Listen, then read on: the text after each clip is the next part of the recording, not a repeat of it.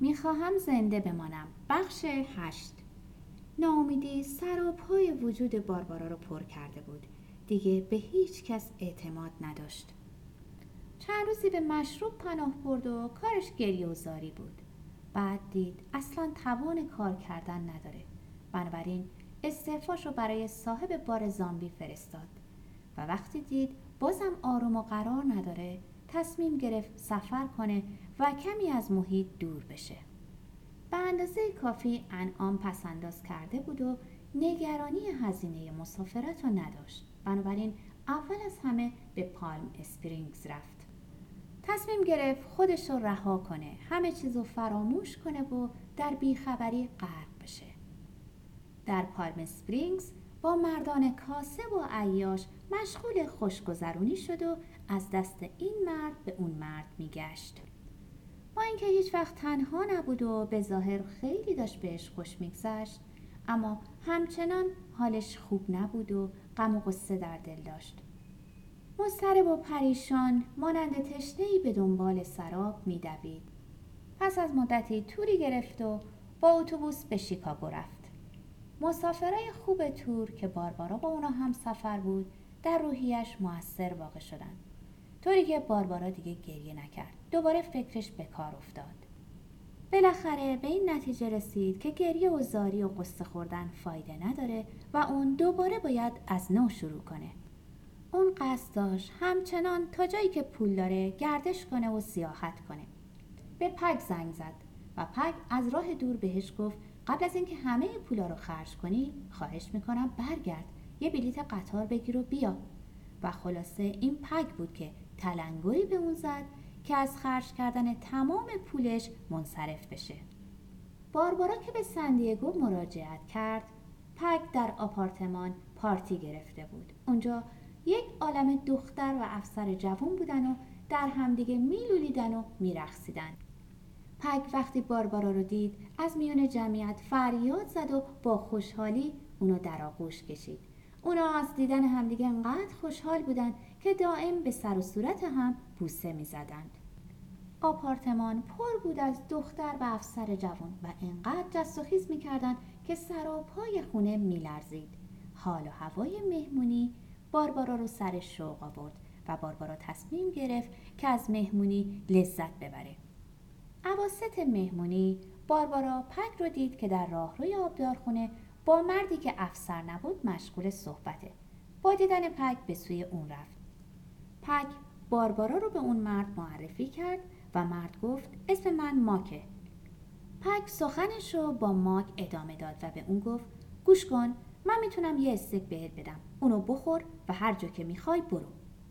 اما بدون که این تنها کاریه که من می‌تونم برات بکنم. ماک با عصبانیت جواب داد. من ابدا به استک تو احتیاج ندارم. تو با اینکه می‌تونی ولی نمی‌خوای به من کمک کنی. اصلا نمی‌تونستم فکر کنم که تو اینطوری میشی. باربارا که متوجه درگیری لفظی شده بود به صورت یه مدافع دلسوز جلو اومد و گفت ببین شاید پک واقعا نمی‌تونه. راستی چرا شما لباس یونیفرم به تن ندارین؟ ماک با عصبانیت جواب داد شاید به زودی منم بپوشم. باربارا بهش خیره شد و گفت ببین من مست نیستم. می‌تونی مشکلتو به من بگی. مرد جواب داد من یه شاهد لازم دارم. یه شاهدی که ثابت کنه من از محل وقوع جرم دور بودم و اونجا نبودم. پک به میان صحبت اون افتاد و گفت اینجا پیدا نمیشه. باربارا جواب داد بهتر آروم باشین. ماک میشه خواهش کنم برام توضیح بدی مشکل چی بوده؟ ماک پاسخ داد. در خیابون بلوم فروشگاهی بود که صندوق پول قشنگی داشت. منم همیشه دوست داشتم داخل اون صندوق رو ببینم و این کارم کردم. همین. پک سرزنش کنان گفت خب خیلی کار بدی کردی. تو که دیدی اونجا مشتریه و دارن خریداری می‌کنن. ماک فیلسوفانه ادامه داد. حالا که اینطوری شده همه ایراد می‌گیرن و فکر می‌کنن که اگه خودشون بودن بهتر می‌کردن. به هر حال پلیس منو دستگیر کرد. باربارا احساساتی شد و دلش به حال اون سوخت و مانند یه معلم اخلاق گفت خیلی بد شده. نمی‌دونم چرا بعضی اصلا مراقب اعمال خودشون نیستن. حتی بعضی نمی‌خوان این حرکات ناشایست رو ترک کنن. ببینم تو از سر انگشتم در اونجا گذاشتی؟ ماک سرش رو به علامت منفی تکون داد. ابدا حتی انگشتم به هیچی نخورده. ماک که فهمیده بود امکان داره باربارا بهش کمک کنه ادامه داد. اگه من یه شاهد داشته باشم به راحتی از این مخمسه نجات پیدا می‌کنم. من صد درصد مطمئنم. پگ با نفرت به اون گفت برو گم شو دست از سر ما بردار. باربارا با خشم پگ نگاهی انداخت و گفت تو نرو مگه نمی‌بینی؟ اون به کمک ما احتیاج داره. پگ بلا فاصله به باربارا گفت ببین اگه به اون کمک کنی خودت هم محتاج کمک خواهی شد. ماگ بازوی باربارا رو گرفت و گفت ببین من برای شما زحمتی نخواهم داشت. وقتی که دادگاه تشکیل شد وکیل من شما رو به عنوان شاهد به اونجا می‌بره. تنها چیزی که شما باید در دادگاه بگین اینه که بگین من در زمان وقوع جرم در اینجا و با شما بودم. همین.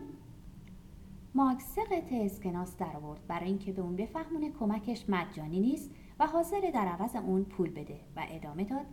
این مبلغ قابلی نداره. فقط هزینه رفتن شما به سان فرانسیسکو و شرکت در محاکمه است.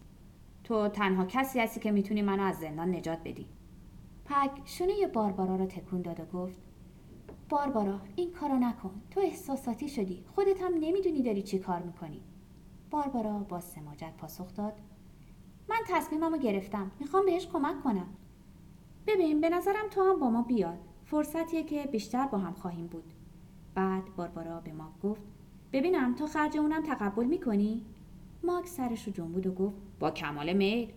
پک بازم شونه باربارا رو بیشتر تکون داد و گفت نه من ترجیح میدم به عنوان یه زن بدکاره و ولگرد دستگیر بشم اما برای این کار نه. باربارا می‌تونست خودش رو بیشتر آماده کنه تا در دادگاه با آگاهی بیشتری گواهی بده. اما همیشه یه احساس درونی اونو وادار می‌کرد که نسبت به راهنمایی ها و نصایح دیگران بدون توجه باشه. وقتی باربارا در جایگاه شهود نشست سروز بسیار عالی داشت. بهترین لباسش رو پوشیده بود. ماتی که کمرنگی به لبش زده بود که جلف جلوه نکنه. به آرامی سخن می‌گفت و هنگامی که تعریف می‌کرد قاضی هیئت منصفه و حتی نماینده دادستان با دقت به سخنانش گوش می‌دادند و باربارا فکر می‌کرد تمام اونا مسئول اون شدن و از نگاهشون آثار تحسین میباره. باربارا شهادت داد که ماک ورتر رو مدتهای زیادی که می‌شناسه اونا عاشق همدیگه هستند و گفت در اون شب وقوع جرم ماک در آپارتمان باربارا که در سندیگو می باشه با اون به سر برده و اون شب هرگز اون نمی‌تونسته به سان فرانسیسکو بره تا چه رسه به اینکه در ماجرای دزدی هم دست داشته باشه.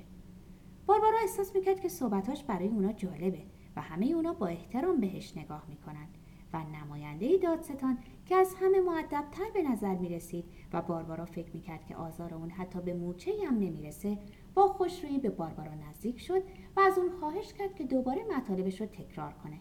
باربارا مجددا تعریف کرد و یک مرتبه نماینده دادستان حالتش تغییر کرد. دستش رو بالا برد و بمب خودش رو بر زمین زد.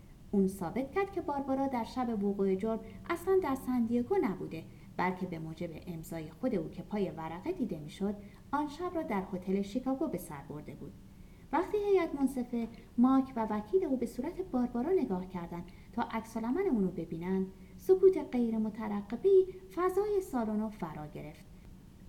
باربارا با دستمال خود بازی می‌کرد و کف دستاشو به هم میمالید. می‌خواست فکر چاره ای باشه. فریادی زد و گفت من اصلا متوجه تاریخ وقوع جرم نبودم. اون خودشو به گیجی زده بود. تا رهایی پیدا کنه. اما دیگه فایده ای نداشت و هیئت جوری پس از مشاوره به جرم شهادت دروغ اونو محکوم به یک سال زندان در ایالت سان فرانسیسکو نمود.